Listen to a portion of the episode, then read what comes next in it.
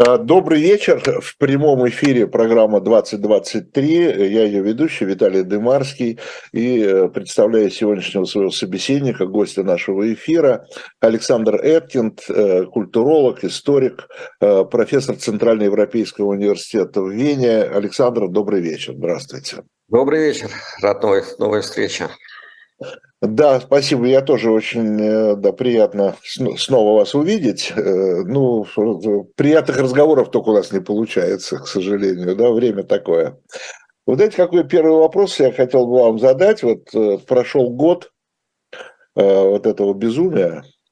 И я помню, вспоминаю, что год назад сразу же после этого начались санкции, да, вот э, какое-то воздействие, там Запад пытался э, оказать на, на, на Россию, и многим казалось, э, признаюсь и мне в том числе, что это ненадолго, что настолько э, э, эта война, настолько она не отвечает вроде бы, да, ни интересом, ни каким-то там запросом.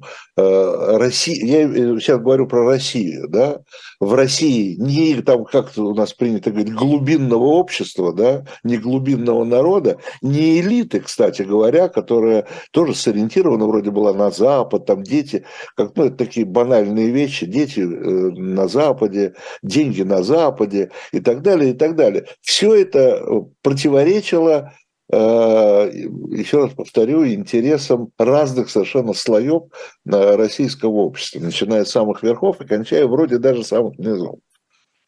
И вот прошел год, ничего, все эти расчеты не оправдались, и российское общество э, дружно поддержало, в общем-то, эту войну и продолжает ее поддерживать. Да? Как, почему? Что это? Что это? Это некий исторический ген, сидящий в народе. Это ну, привычка подчиняться, э, это какая-то рабская, как у нас говорят, психология, это воздействие пропаганды. Что сыграло, что за бульон получился, да, в котором вот э, окунулось вот это, вот это российское общество и вынырнуло оттуда вот в таком состоянии? Тяжелый вопрос, но мой ответ будет коротким. Я, конечно, его разверну потом. Э, это трусость. Трусость. Я не согласен с тем, что э, глубинный народ и элиты, и вообще все советское, все российское общество поддерживает эту войну. Оно не поддерживает. Я думаю, что ее уже все ненавидят. Даже, даже те, кто еще когда-то поддерживал. Но мы знаем э, социологические опросы. Я считаю, что в условиях диктатуры этим опросам доверять нельзя. Согласен. Можно их там пытаться как-то анализировать и что-то из них выщелучивать. Но мы сейчас этим не будем заниматься. Доверять им нельзя. Мы знаем факты, около миллиона людей э, ну, уехало, убежало, э, удрало вот от этой войны, от этого общества, от этого государства. Вот это мы знаем более или менее точно. Люди бросили все, работу, там, квартиру и так дальше, родители, не знаю, что еще, детей.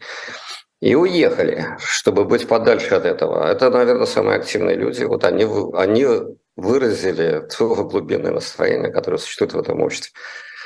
Остальные миллионы людей, многие миллионы, больше сотни миллионов, а, да, не выражают своего отношения, так как это выражают грузины, вот прямо сегодня и вчера, так как это выразили украинцы 10 а, лет назад и год назад, и, в общем, каждый день они это делают.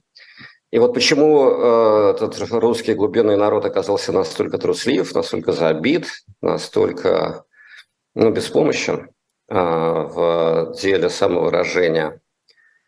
Да, это грустная загадка. Ну, я с вами согласен, что не надо, э, не надо преувеличивать, да, что ли, ну, не даже надо преувеличивать, надо пере, не надо переоценивать вот эти э, социологические опросы. Конечно, трудно верить там. Кстати говоря, где-то я увидел цифру довольно интересную. Если я не ошибаюсь, по-моему, 65% опрашиваемых э, отказываются отвечать. Это не 65%, а 95%. Ну, 90. ну офици... А, цифру а, я видел такую, 65%. Опросы, опросы делаются либо по телефону, либо, значит, э, ну, как вот здесь такой человек звонит, ну, звонок, значит, да. квартиры там в этом огромном доме, значит, человеки. Да. И просят поговорить в течение часа, значит, о чем? О войне, о Путине, о чем он просит поговорить. Он что-то такое выдумывает, наверное, о чем он просит поговорить. 5% его пускают. Ну или а, отвечают на звонок. Я вот редко вообще отвечаю на любой звонок, хоть из банка, хоть откуда. Значит, э, ну, 5%. Но это, скорее всего, люди пожилые, это, значит, это люди, которые, которые ну, не особенно заняты, и они могут себе позволить вот это все эти, ну, эти социологические, после, ну, эти условия, эти, как бы, значит, детали, вот эти проценты, если где-то и печатаются, то очень мелким шрифтом, где-то там примечаниях. А печатаются совсем другие проценты. 80% поддержки Путина. Ну, окей. Ну да, я с вами здесь согласен, с одной стороны. С другой стороны, не надо недооценивать этого. Да? Э, это, и все-таки это, это не 5% поддержки. Э, может быть, это не 80%. Да? Это 80% от 5, вот от, э, от именно тех 5. Ну да, да, понятно. Это, это как бы научный факт, а все остальное, да, давайте рассуждать.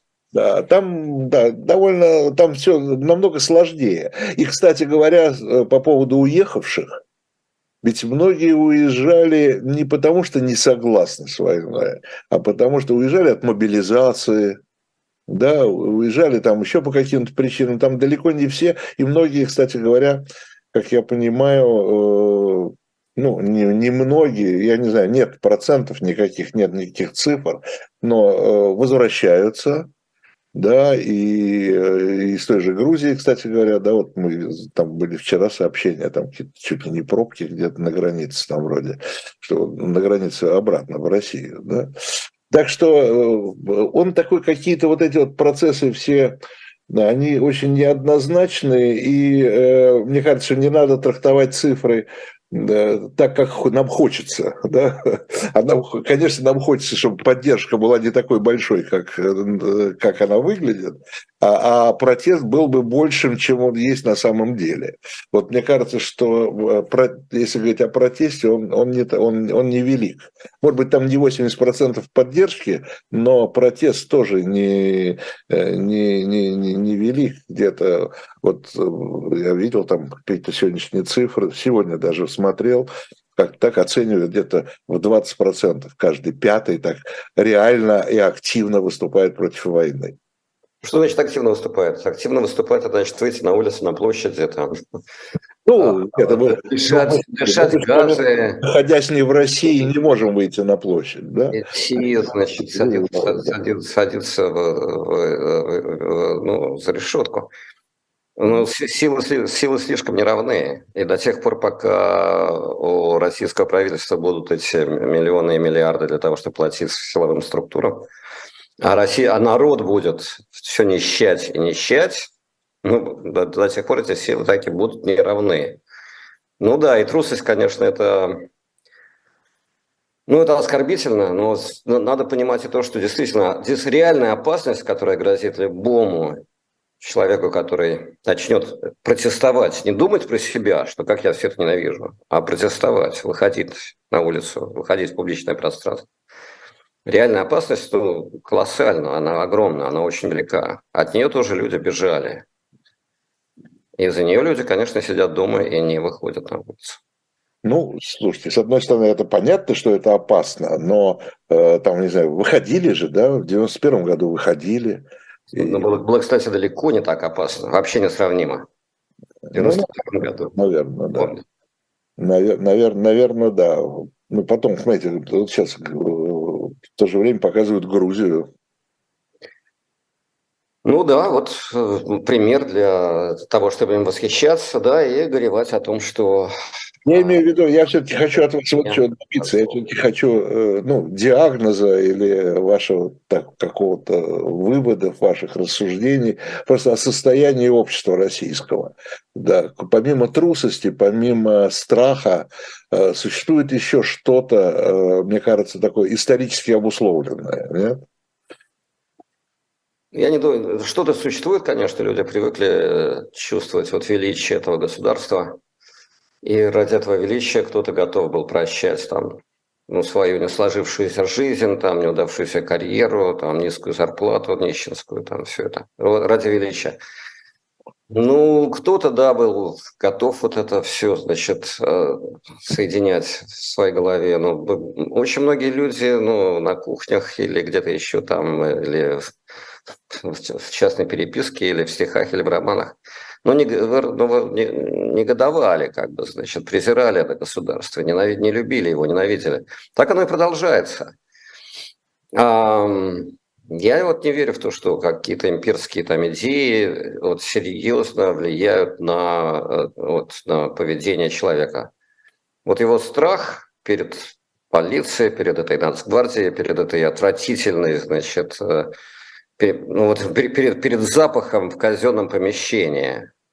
Вот, э, вот этот страх, да, он, он мотивирует людей. А вот это все имперское, то, что мы обсуждаем, значит, уже целый год. А где-то для кого-то это важно, для кого-то важно ну, ровно противоположное, потому мы так это обсуждаем. Но никого это никуда не мотивирует.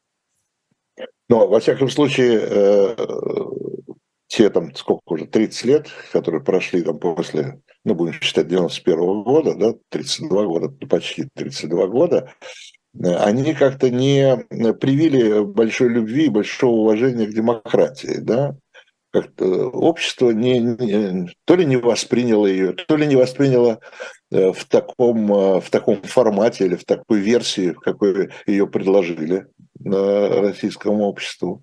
Но с удовольствием э, на стыке 90-х и 2000-х с удовольствием поменяли все там свободы, которые все-таки были, да, поменяли на диктатуру в обмен на что? Вот я, я бы тоже не согласился с тем, как вы это формулируете. То есть диктатура, конечно, появилась, но она появилась не сама по себе, не потому что люди ее выбрали как-то или там поменяли добровольно. Вот то, как вы говорите, и то, как это часто, что, что это выбор русского человека. Вот он как бы предпочел диктатуру, демократию. Да нет. Вот эти люди у власти, во всей этой властной вертикали, значит, очень умелые, очень хитрые, очень, значит, э, подкованные люди, технологически еще как-то. Да, вот они, значит, э, подменили демократию диктатурой так, что в какое-то какое время никто и не заметил. Потом это стало ну, очень заметно, это уже нельзя, никуда не денешься. Ну и когда это стало заметно, то а продолжало называться демократией, то, конечно, люди потеряли любую веру и любое, значит, э, ну, понимание и уважение вот к этому государству, к этой диктатуре, которая еще к тому же и называет себя демократией. Ну, так, так это и произошло. Это произошло ну, десятилетиями происходило в 2000-е годы, в 10-е годы, потом в 2014 году. А, ну, все, началась война, как мы знаем и, соответственно, и жизненный уровень людей стал э, ухудшаться. А до того он как бы повышался. То есть вот диктатура торжествовала, а Конечно. А годом все больше. Но люди как-то жили, значит, типа все лучше, там могли ипотеку, там выучили слово ипотека. Могли там реально, значит, переезжать в лучшую квартиру или покупать лучшую машину каждые три года. И ради этого, да, ну, как бы э, закрывали глаза на то, что с ними происходит. Ну, вот об этом и речь, да, что произошел обмен такой некий, да, и, и в общем-то, ну, люди с этим согласились, потому что получилось, что э, ценность, э, ну, такой это уже избитый э, такой образ, да, ну давайте еще раз им воспользуемся, что там ценность холодильника, да, оказалась выше там ценности свободы каких-нибудь или там прав. Ну да, да, а, а телевизор еще, значит, тоже к этому добавил. Ну да, телевизор добавил. Он...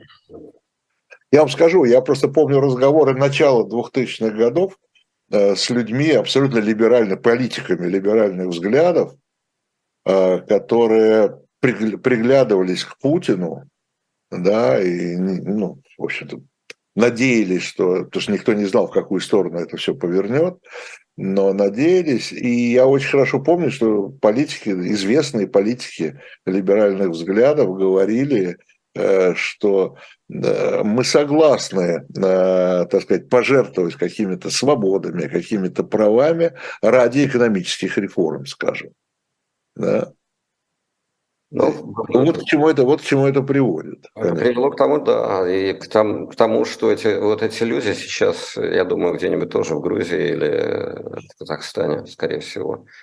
И, наверное, они пишут мемуары, в которых, я надеюсь, ну, мы, мы прочтем ну, слова раскаяния, покаяния, там, ну, извинения буквально. И какие-нибудь, ну, как, такие мемуары мы еще прочтем. Будь, будет их большая часть или меньше, ну, другой вопрос. Но действительно были тучные годы, как бы, значит, э, ну, все, все это происходило, нефть, там, цены, цены на, на горючее все такое. Все мы это от, отлично знаем. Но не надо думать, что это происходило само по себе. Вот эту систему выстроили, вот каждую выстроили, значит, отладили э, любую такую хитрую систему, хитрую машину, значит, надо настраивать там, э, полировать, не знаю, чистить, э, переналаживать. И на это все находили свои политтехнологи, значит, свои политики, свои люди, которые очень хорошо на этом зарабатывали. Ну и тем не менее тоже э, сейчас находится в том же Казахстане. Да, ну вот я вот все подвожу, вот хочу подвести к чему. Но смотрите, вот значит, вот прошло там 23 года, ну, 22 там года с небольшим, э, с прихода Путина к власти, с выстраивания вот этой системы, да. Все. Тучные годы, во-первых, они сами по себе закончились, да? Как раз в 2014 году. Да, а, а значит, все эти санкции, которые пошли с 2014 года, они добавляют этому. Значит, э, обменный фонд у власти, у государства закончился. Я имею в виду обмен на, на права. А, а, все, а все держится. И даже сейчас люди готовы, получается, на жертвы некие э, такие материального порядка, да, э, но продолжают как продолжает поддерживать так или иначе, значит, эту власть, это государство. Давайте не будем говорить, что они продолжают поддерживать. Но, но что, что, в чем мы согласимся, да, что они не протестуют. Они не выражают своего протеста так, чтобы власть это почувствовала, услышала, и произошло что-то подобное, что произошло вчера в Тбилиси. Вот этого точно не происходит. Почему этого не происходит? Потому что еще люди ну, живут остатками той тучности, всеми накоплениями, всеми подуш, подушкой безопасности. У многих действительно ну, оно есть. Оно, может быть, уменьшается. Я думаю, что ну, очень многие люди сейчас в тревоге по самым таким простым финансовым там, или еще каким-то соображениям. А, и чувствуют, что с каждым месяцем становится хуже. А откуда будет лучше, ну, непонятно. Уже нет откуда взяться, чтобы было лучше. Я, мне кажется, сейчас проснулся новый интерес у людей в России к политике, к новостям, там, телеграм-каналам. Там люди действительно ищут эту информацию, и все это размножается по новой, как это когда-то было, может быть, в 90-е годы. Ну, там были другие носители. А интерес тоже вот взорвался, потому что когда у человека, ну, когда человек находится перед риском для себя, для своей семьи, для, для ну, своего благополучия, он да, пытается понять, где, что, откуда, и когда же это кончится, и когда же это вернется к э, нормальной жизни. Но телеграм-каналы как бы не, не обещают возвращения к нормальной жизни. А, ну, я думаю, что... Телеграм-каналы не обещают, но, но психологически, наверное, люди ждут, что вот сейчас, ну, сейчас вот это закончится, и все вернется, как было раньше. Хотя я думаю, что это... Кто-то, кто-то ждет, кто-то, я думаю, что действительно хорошо бы знать. Да, я, думаю, что это... знаем. я думаю, что многие, многие так ждут, этого ждут, ищут этих признаков, обещаний, условно говоря, значит, каких-то политических событий, которые это обещают, каких-то новостей. Но этого не будет. И вот я думаю, наша с вами задача в том, чтобы сказать, сказать очень ясно, что э, возвращение к этой норме, а, до ковидной, условно говоря, норме не будет никогда. никогда. При, любом, при любом исходе этого конфликта. При любом. А, то есть тогда получается, надо сказать, России, да, в самом широком смысле этого слова, что э, Россия проигрывает при любом исходе. Россия как страна, как... Э, люди, люди проигрывают. Ну, люди проигрывают в том смысле, что даже при э, там, том, что Путин объявит победой, да, это все равно не сулит ничего, э, не, обещает стране Э, людям, населяющим эту страну. Потому что все равно, все равно будет тяжело.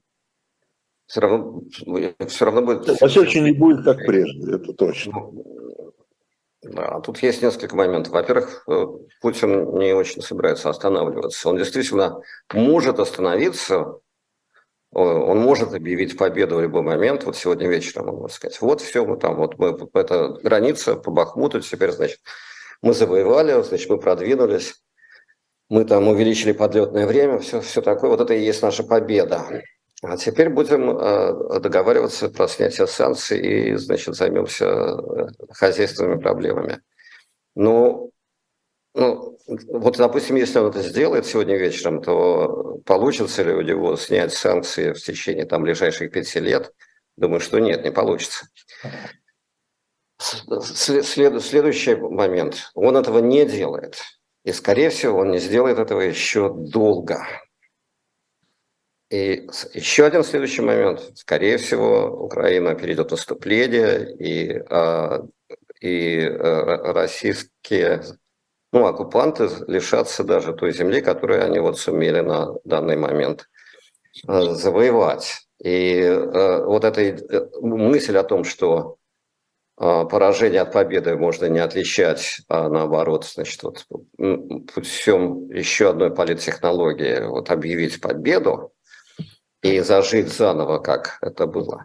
Ну, это, это, это, это, эта позиция невозможна по многим причинам. Ну, Путин не может остановиться, вот как э, объясняют многие, там, по двум, я слышал таких две основные причины.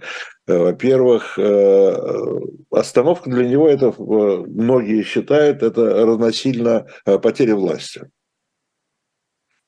То есть даже не это одна причина, потеря власти и что довольно сильная, судя по всему, возникла ну, ее трудно назвать оппозицией да, Путину, но именно справа, вот с националистической да, стороны возникла довольно э, такая внушительная сила, э, которая давит и радикализирует Путина, да, и заставляет его и э, воевать дальше, и, и там, идти к тому, что они называют победой. Да?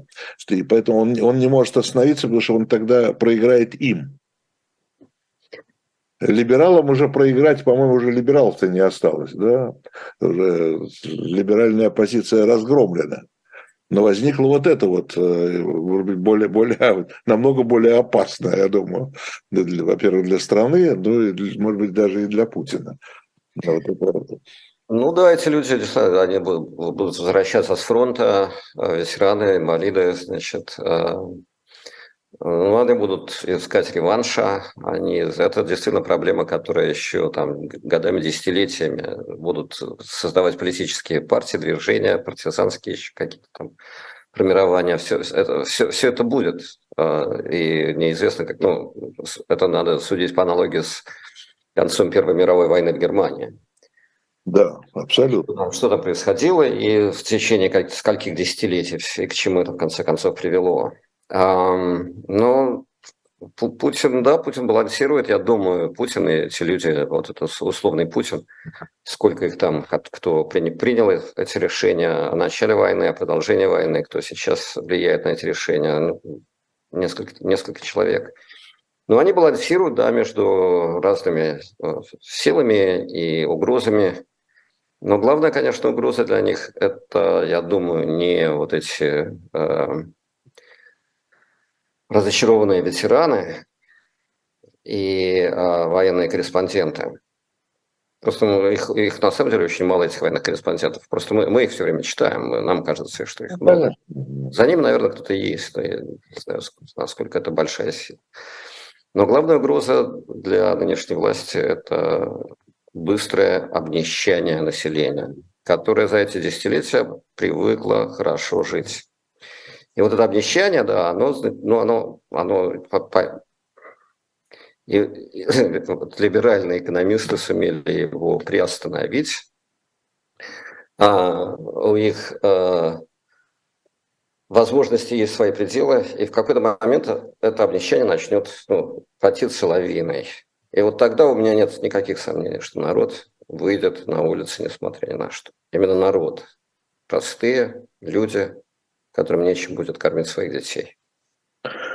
Ну, знаете, э, смотрите, у нас, давайте все-таки скажем, что пропаганда э, очень эффективная. Да, а, там она отвратительна, но она свою роль, свою роль выполняет, да, и исправно выполняет свою роль, и все у нее пока получается. И я думаю, что э, вот это недовольство, которое возникнет, безусловно, при обнищании, как вы говорите, оно в какую сторону будет канализировано, знаете, э, будет против власти или против, э, там, против НАТО, то, что сейчас достаточно успешно делается, да?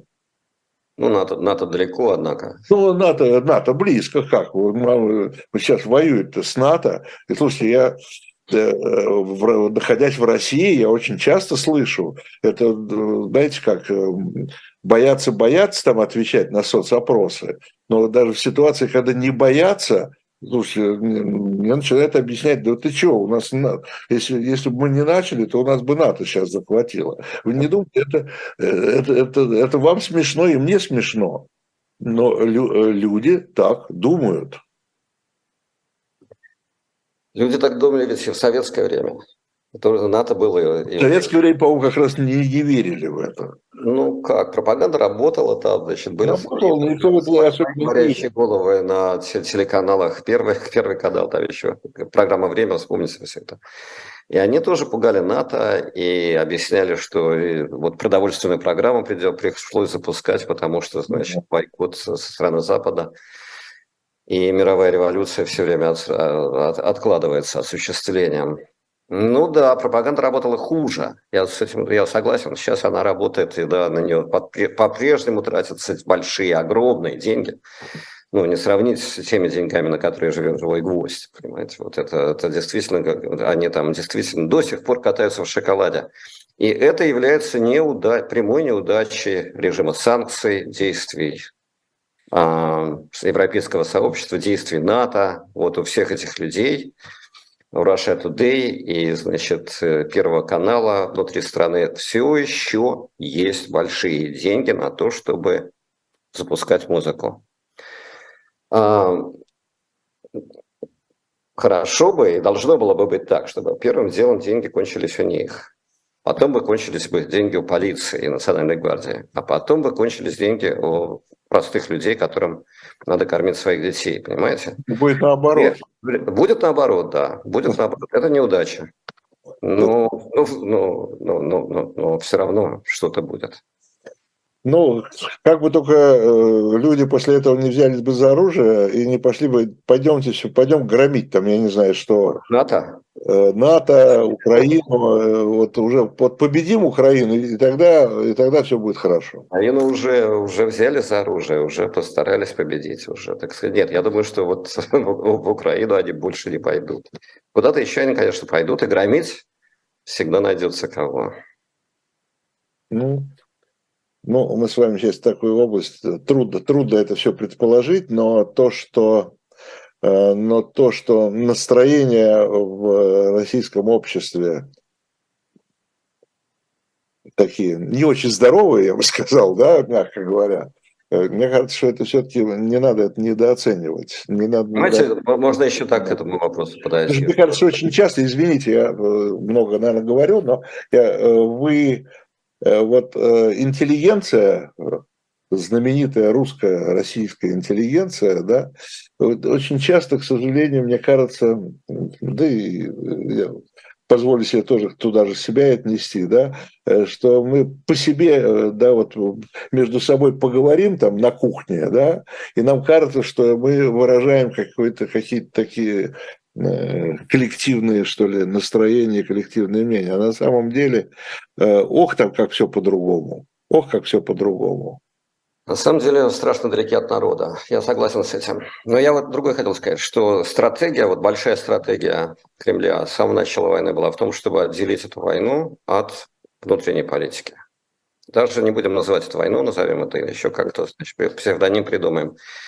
И люди типа в Москве и в и в Тамбове, и в Тюмени, значит, будут жить, как они жили. Они вообще не заметят разницы. А мы, значит, повоюем малой кровью и, значит, сменим там режим в Киеве, и все будет хоккей. И эта стратегия, значит, она продолжает работать. То есть много изменилось в этой стратегии уже, там малой крови уже не получилось. Все это все. Быстрые победы. Разделение, разделение между войной и тылом, что тыл вообще не должен ничего и заметить. Оно продолжает работать. Но вот эта стратегия обречена на такой же провал, как и, и другие значит, элементы. А вам не кажется, что стратегия поменялась, что э, действительно э, установка была, собственно говоря, поэтому и войной-то не называли это, да, это специальная военная операция, вот она где-то идет, как там в Сирии шла, там еще где-то, да, а вы живите, у нас жизнь продолжается. Но мне кажется, сейчас как-то поменялось это все, и Э, все-таки уже и пропаганда поменяла свой язык и поменяла свое настроение, э, когда Соловьев э, в эфире там каком-то там начинает говорить о том, что надо жизни, не надо жалеть свою жизнь, да, нужно класть ее на алтарь победы и так далее и тому подобное, то стратегия стала из такой незаметной войны для большинства стала э, превращаться, ее превращать эту войну в войну народную, превращать в войну отечественную. Они хотят еще одну отечественную войну. А она уже не предполагает вот такого разделения, отделения войны от э, повседневной жизни. Вот этот процесс э, пошел пошел процесс. А, ну, мои друзья, которые приезжают из Москвы, мне рассказывают, что там еще ну, бурлит, э, типа... Ну, Москва по-другому живет. Пряжьи пруды, там трали-вали. Uh, да, я думаю, что не ощущает, не ощущает больше Тамбов, конечно, но оттуда у меня нету э, друзей, которые оттуда мне рассказывают, что и как. Но uh, револю, революция, историки знают, что революции происходят в столицах Париже там происходит революция, в Петрограде, что, чтобы там в Тамбове люди не переживали, значит, от них, от них и НАТО далеко, и Кремль далеко. Но Россия немножко иначе устроена, все там ресурсные потоки идут из далеких провинций, из Сибири, и вот эти трубы, значит, по которым все это, ну, не, не, не, несуразное богатство перемещается. Их тоже, ну, им тоже грозят разные опасности.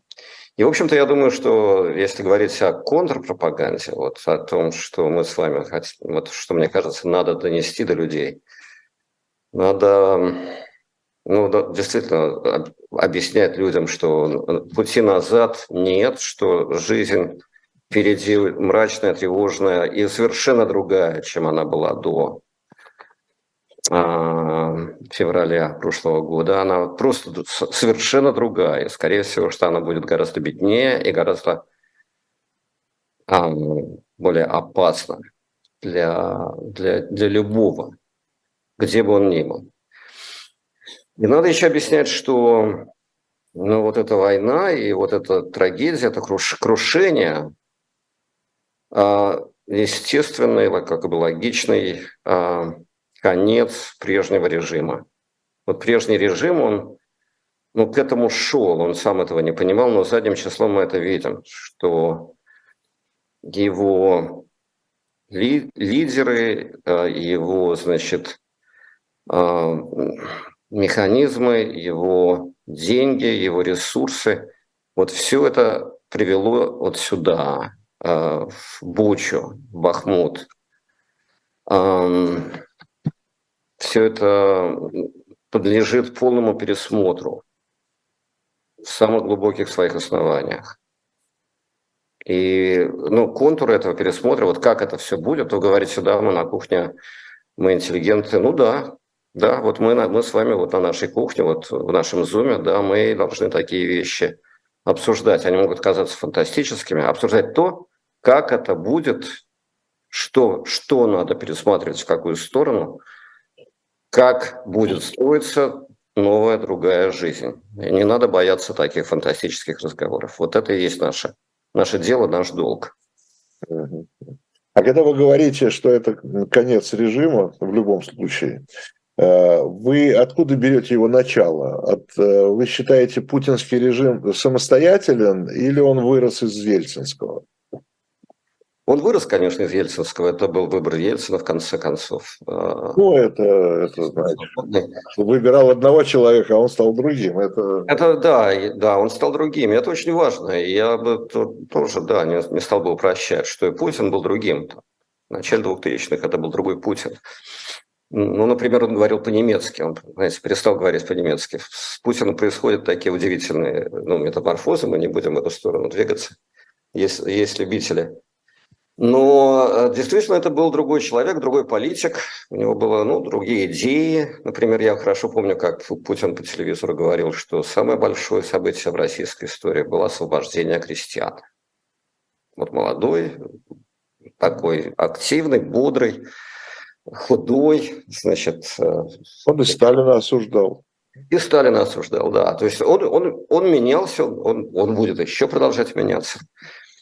А так что корни этого режима, ну да, ну вот он сформировался к 2014 году, он приобрел, значит, э, свою форму, окончательно, можно сказать, форму.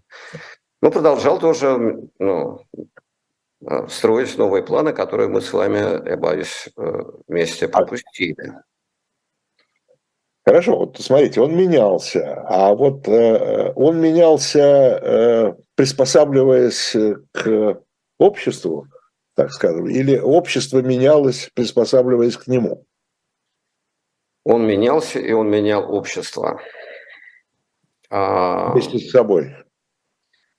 Вместе с собой, да, он вместе с бы, ну да, вот он как бы расставлял мебель в квартире. Вот вы, вы, вы въезжаете в новую квартиру, да, и вы под, под себя ее обустраиваете. Вот этот режим обустраивал страну под себя имея для этого все возможности.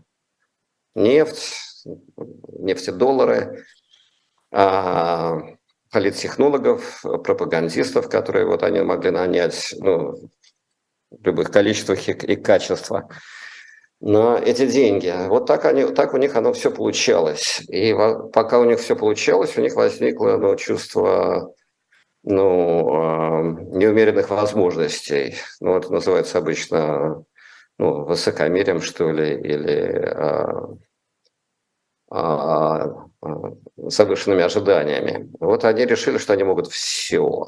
И Завышенная самооценка.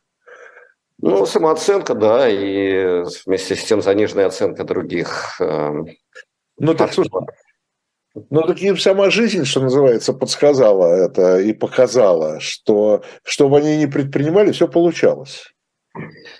Да, потому что, да, шла... Когда я говорю «мы», но я не, не нас с вами имею в виду, а «мы», я имею в виду общество российское, этому абсолютно никак не сопротивлялось и не мешало а даже больше того с этим соглашалось. Получалось не общество, получалось и государство. Вот этой тонкой прослойки, значит, э, людей, которые вот ну, буквально там у нескольких кремлевских башен, которые действительно контролировали все это гигантское ну, пространство географическое и общественное. Да, переделывая его под себя, потому что они не зависели от этого общества. Деньги, ресурсы им поставляла вот э, сибирская нефть. И это тоже должно быть, как бы сказано, очень понятно, что вот это, вот, вот это благопо, бывшее благополучие, на котором стояло это государство, Вот это грязная, вонючая, кровавая нефть. Вот все пришло оттуда. И все, и все закончится вместе с ее там санкциями, продажами, значит, э, потолком на цены, вот все то, что мы сейчас читаем. Э, да, вот на, вот на этом все и закончится. Ойли, ойли, знаете как, э, обнищание народа ведет к, не, всегда, не ведет к демократии. Обнищание очень часто... Это же не мы придумали, понимаете. Если бы это зависело там, от меня, я бы всем желал бы, знаете, богатства, здоровья и лучше... Нет, нет, я имею в виду, что, э, что обнищание, это не значит, что э, нищий народ выйдет и потребует, и потребует демократии. Ну, он может быть и потребовать, потребовать диктатуры, да? Он может быть потребовать сильной руки сильные руки, как он уже не раз требовал. Он потребует хлеба, прежде всего, хлеба, денег, э, благополучия. И э, это народ, который уже привык. Э, но есть такая идея, что вот русский народ, он типа столетиями жил в нищете, и он даже не знает, как там как можно жить иначе. А вот он узнал, как можно жить иначе. Он, конечно же, жил, жил не так, как он того достоин, но тем не менее он жил ну, относительно богат. Он, люди привыкли жить безбедно. И я уверен, что они не простят того, кто снова сделал их нищими.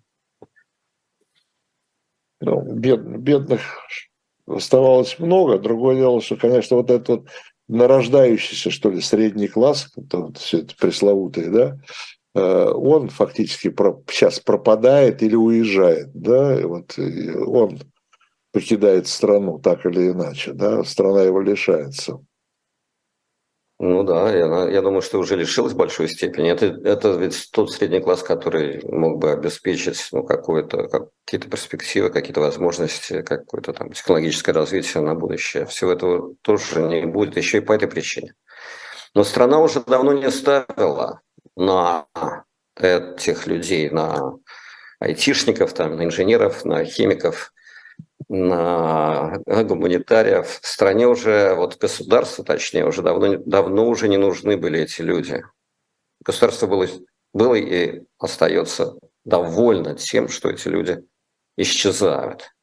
Потому что государство зависело не от технологического прогресса, а от этой от вонючей, кровавой нефти. Потому что получается, что это государство, эта власть, она заинтересована только в собственном самосохранении, но будущее страны ее не волнует. После нас хоть потом. Они отождествляют э, себя со страной, они прямо так и говорят, что типа, на миру и смерть красна. Или зачем нам мир, если там в этом мире не будет России, или там не будет Путина, не будет России. Вот они, они, они, уже все это, они уже все это стали говорить. Понимаете, они это думали. А, знаете, что, что у трезвого на уме, то у пьяного на языке, они стали это говорить. Они сами находятся, ну, мягко говоря, в состоянии кризиса. Они, они стали говорить вещи, которые ну, ну, никакому политику никто никогда не простит. Но это же ну, это то, что называется шантажом, да, это вот этот шантаж. Кстати говоря, по-моему, немножко как бы э, то ли там, я уже не знаю, там Запад, не Запад, э, то ли э, какое-то внушение было или что-то объяснение Путину по поводу возможного, что к чему может привести этот ядерный шантаж да, э, но он как-то немножко накал снизился, но это не значит, что он совсем ушел. И что я думаю, что этим э, применением ядерного оружия еще не раз будут пугать. Будут пугать, конечно. И, э... Ну, вы считаете, что это что э, только, только пугать, э, вы исключаете на 100% его использование? Я совсем его не отвечаю. Вот пока мы с вами говорим, кто-то там может э, нажать кнопку случайно или намеренно. И, э, Там одной кнопки мало. И, да, это как бы... Э, нет, короче говоря, я не исключаю, что это произойдет. Но я рад тому, что Понимаете, были, были десятилетия, ну, полвека холодной войны. Как противостояние тоже было ядерных, ну, ядерных государств. На эту тему значит, есть свои там технологии, свое, значит, на каждый, на каждый яд есть свое противоядие. И я рад, что э, э, те, кому были адресованы эти угрозы, их не испугались. Они могли испугаться, и нам с вами было бы еще грустнее. После Правда. этого. Они не испугались, я этому рад. Я уважаю этих людей, которые не испугались. Да, ну, политики, в общем-то, объясняют, что один раз уступить э, ядерному шантажу, это тогда э, ящик Пандоры открыть, и это тогда это, это тогда сейчас начнет весь мир этим заниматься. Да. Это, это просто и в конечном итоге это все взорвется, конечно, тогда. Все так. Но, э, тем не менее, на каждый яд есть свое противоядие. И на этом стоит мир. Ну, посмотрим. А, ну, несколько раз мы сегодня э, говорили, правда, по другому поводу, вспоминали Грузию. Я бы хотел, чтобы немножко, поподробнее, сколько у нас там еще есть время, поподробнее. Вы, э, ну, здесь, здесь больше, может быть, не, не истории, если вы как историк выступаете, а больше, может быть, геополитики или чего. Что вообще... Э, я, понимаю, я даже не про народные протесты сейчас говорю, да, а про то, что Грузия, такое впечатление, власти Грузии да, как-то меня, меняют свою ориентацию политическую. Они, по-моему, все поворачиваются как все больше и больше лицом к Москве. Хотя, в общем-то, украинская, украинский конфликт весь, вроде бы как бы все эти бывшие советские республики, так называемые, он их как-то заставляет, по-моему, Э, как-то отрешиться, как подальше держаться от Москвы. А Грузия вдруг как-то начала поворачиваться в сторону Москвы. Мафии любят друг друга. Они как бы, у них есть возможности, способности, умение поддерживать друг друга, значит, подпитывать друг друга как-то, они тяготеют друг другу. Э, ну, это такой заговор мафии, заговор правительств против своих народов. Вот что, что меня а, скорее удивило и приятно удивило в этих событиях в Тбилиси, это то, что люди действительно были готовы э, выходить на, на газы, там, на дубинки, подвергать себя реальной совершенно опасности ради, ради, общ... ради некоммерческих организаций, ради НКО, ради значит, разных филантропических агентств, которые там, значит, которых вот объявили сейчас иностранными агентами, а больше уже перестали и отозвали это решение, слава богу. Но я, я к тому, что э, в этой в маленькой стране действительно эти НКО, эти, эти филантропы действительно показали людям, что ну, они делают добрые дела, что для очень многих вот этих людей, молодых и старых, которые вышли на улицу, это была реальность.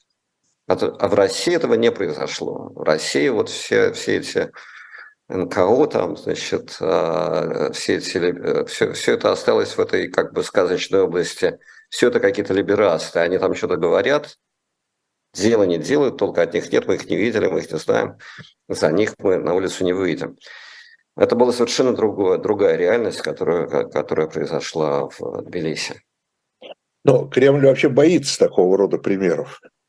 Я думаю, что да, Кремль боится, боялся Украины, да, как такой самый ближний, близкий, да, самый близкий и яркий такой пример. А сейчас, в общем-то, я думаю, что когда показывают Тбилиси, там тоже, наверное, нервничают. Ну да, они не только что, они, я думаю, в панике, они ну, реально в панике, потому что это происходит э, ну, раз за разом.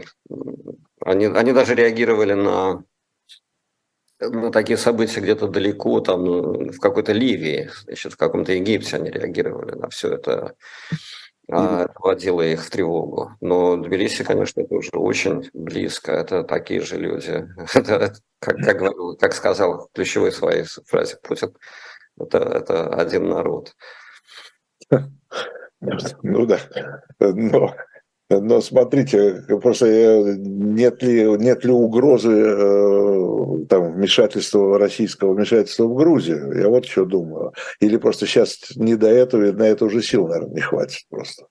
Я думаю, что сил, сил, сил вообще просто нету больше, что все вот стянуто из Дальнего Востока, вот Тихоокеанский флот где сражается, в Бахмуте. Понимаете, Черноморский флот уже там, э, морская пехота уже вся задействована. Но я, я думаю, что скорее э, грузины могут начать э, войну за потерянные свои земли, чем э, Россия осуществит новое вторжение. Ну, грузины, что-то, вы имеете в виду Абхазию и Осетию? Ну да.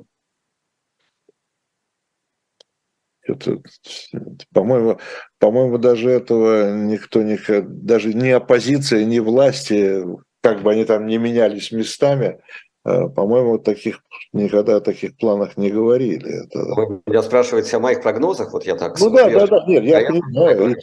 Скорее, скорее угроза вот миру в той части света будет исходить. Может быть, может быть. Потому что сегодня, как я понимаю, э, требования протестующих пошли дальше. Уже мало того, что закон э, значит, отозвали, они сегодня уже начали требовать новых парламентских выборов и ну, отставки. Смена, смена режима они требуют. Смена режима, да, и отставки. Это, это бесспорно происходит э, в любой, так, в любой ситуации массового протеста. Вот э, протест собирается по поводу ну, какого-то конкретного случая, требования удовлетворяются, и после этого возникают большие политические программы. А, и этого больше всего боятся, конечно, и местные власти, и их партнеры. Ну, в общем-то, для, для, для, я смотрю, что для России, для Москвы это даже, конечно, в общем-то, еще один такой очаг под боком. Совершенно вообще, конечно, он э, Москве не нужен. Крем, ну, Москве, Кремлю. Да? Ну, я думаю, что да, Кремлю сейчас не скучно. И, им было скучно. А, до войны им было скучно. Им прямо хотелось заняться чем-то реальным, а не тем, чем они занимались прежние 20 лет. А теперь, да, теперь им не скучно. Э, возвращаясь, есть еще у нас до 5 минут, возвращаясь к украинским событиям, э, смотрите, э, как вам, глядячи, глядячи из Европы, как это все выглядит, знаете, во-первых, информация другая, нет такого ощущения какого-то тупика, что все, что там вроде бои идут, но такого заметных продвижений ни в одну сторону нет. Только некие обещания наступлений. Ну да, сейчас такой момент, какой вы описали. Ну вот будем ждать наступления. Я думаю, что оно произойдет. Вы ждете наступления украинского, потому да, что да. еще обещали российское наступление. Ну вот его мы видим. А, вот сейчас. Ну, не то, что я прямо жду украинского... Э, ну, нет, я понимаю, ну, ждали в том смысле, что... Я ожидаю, я его предсказываю, что оно будет. Скорее всего, что оно будет. Да, да. Я, я тоже предсказываю, что все эти, значит, амуниция, снаряды, пушки, ракеты, танки, которые идут э, э, сначала шли ручьем, речкой, значит, теперь бурным потоком идут с, западных стран, и этот поток будет расширяться. Я думаю, что это такая ну, политическая мудрость, такая интуитивная находка э, западного сообщества. Делать это очень постепенно, почти что незаметно. Значит, потому что любая... А почему, а почему разом не решить? Ну, потому что, видимо, я так думаю, это вот моя догадка, что если разовая эскалация могла бы действительно привести к ядерной, ядерной угрозе. А когда вот то же самое происходит как бы незаметно, но с каждым днем чуть-чуть больше. Таким образом, это такой способ ну, манипуляции или типа, значит, оптимизации ядерной угрозы. Ну, надо еще все-таки э, понятно, что западная, западная экономика очень сильная, мощная, но она тоже не безграничная, да, и все-таки ресурсы так, в большом количестве сразу все ресурсы бросить просто нет, наверное, просто такой даже и возможности. Есть еще потолок, там еще очень-очень-очень а, не скоро будет виден. Но действительно нужно время. Там, месяцы какие-то нужны для того, чтобы запускать эти конвейеры, которые давным-давно не работают и так дальше. Но с, с этой стороны потолок э, не будет достигнут еще очень долго. Ну да.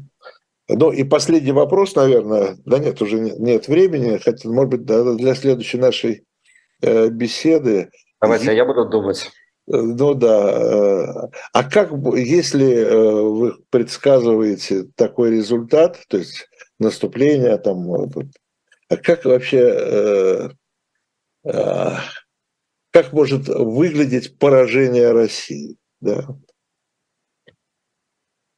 Ну, я, я предсказываю расчленение России. Я предсказываю, что Россия не выйдет из этого удара и распадется на составляющие то, Чего, то, чего очень боится Запад.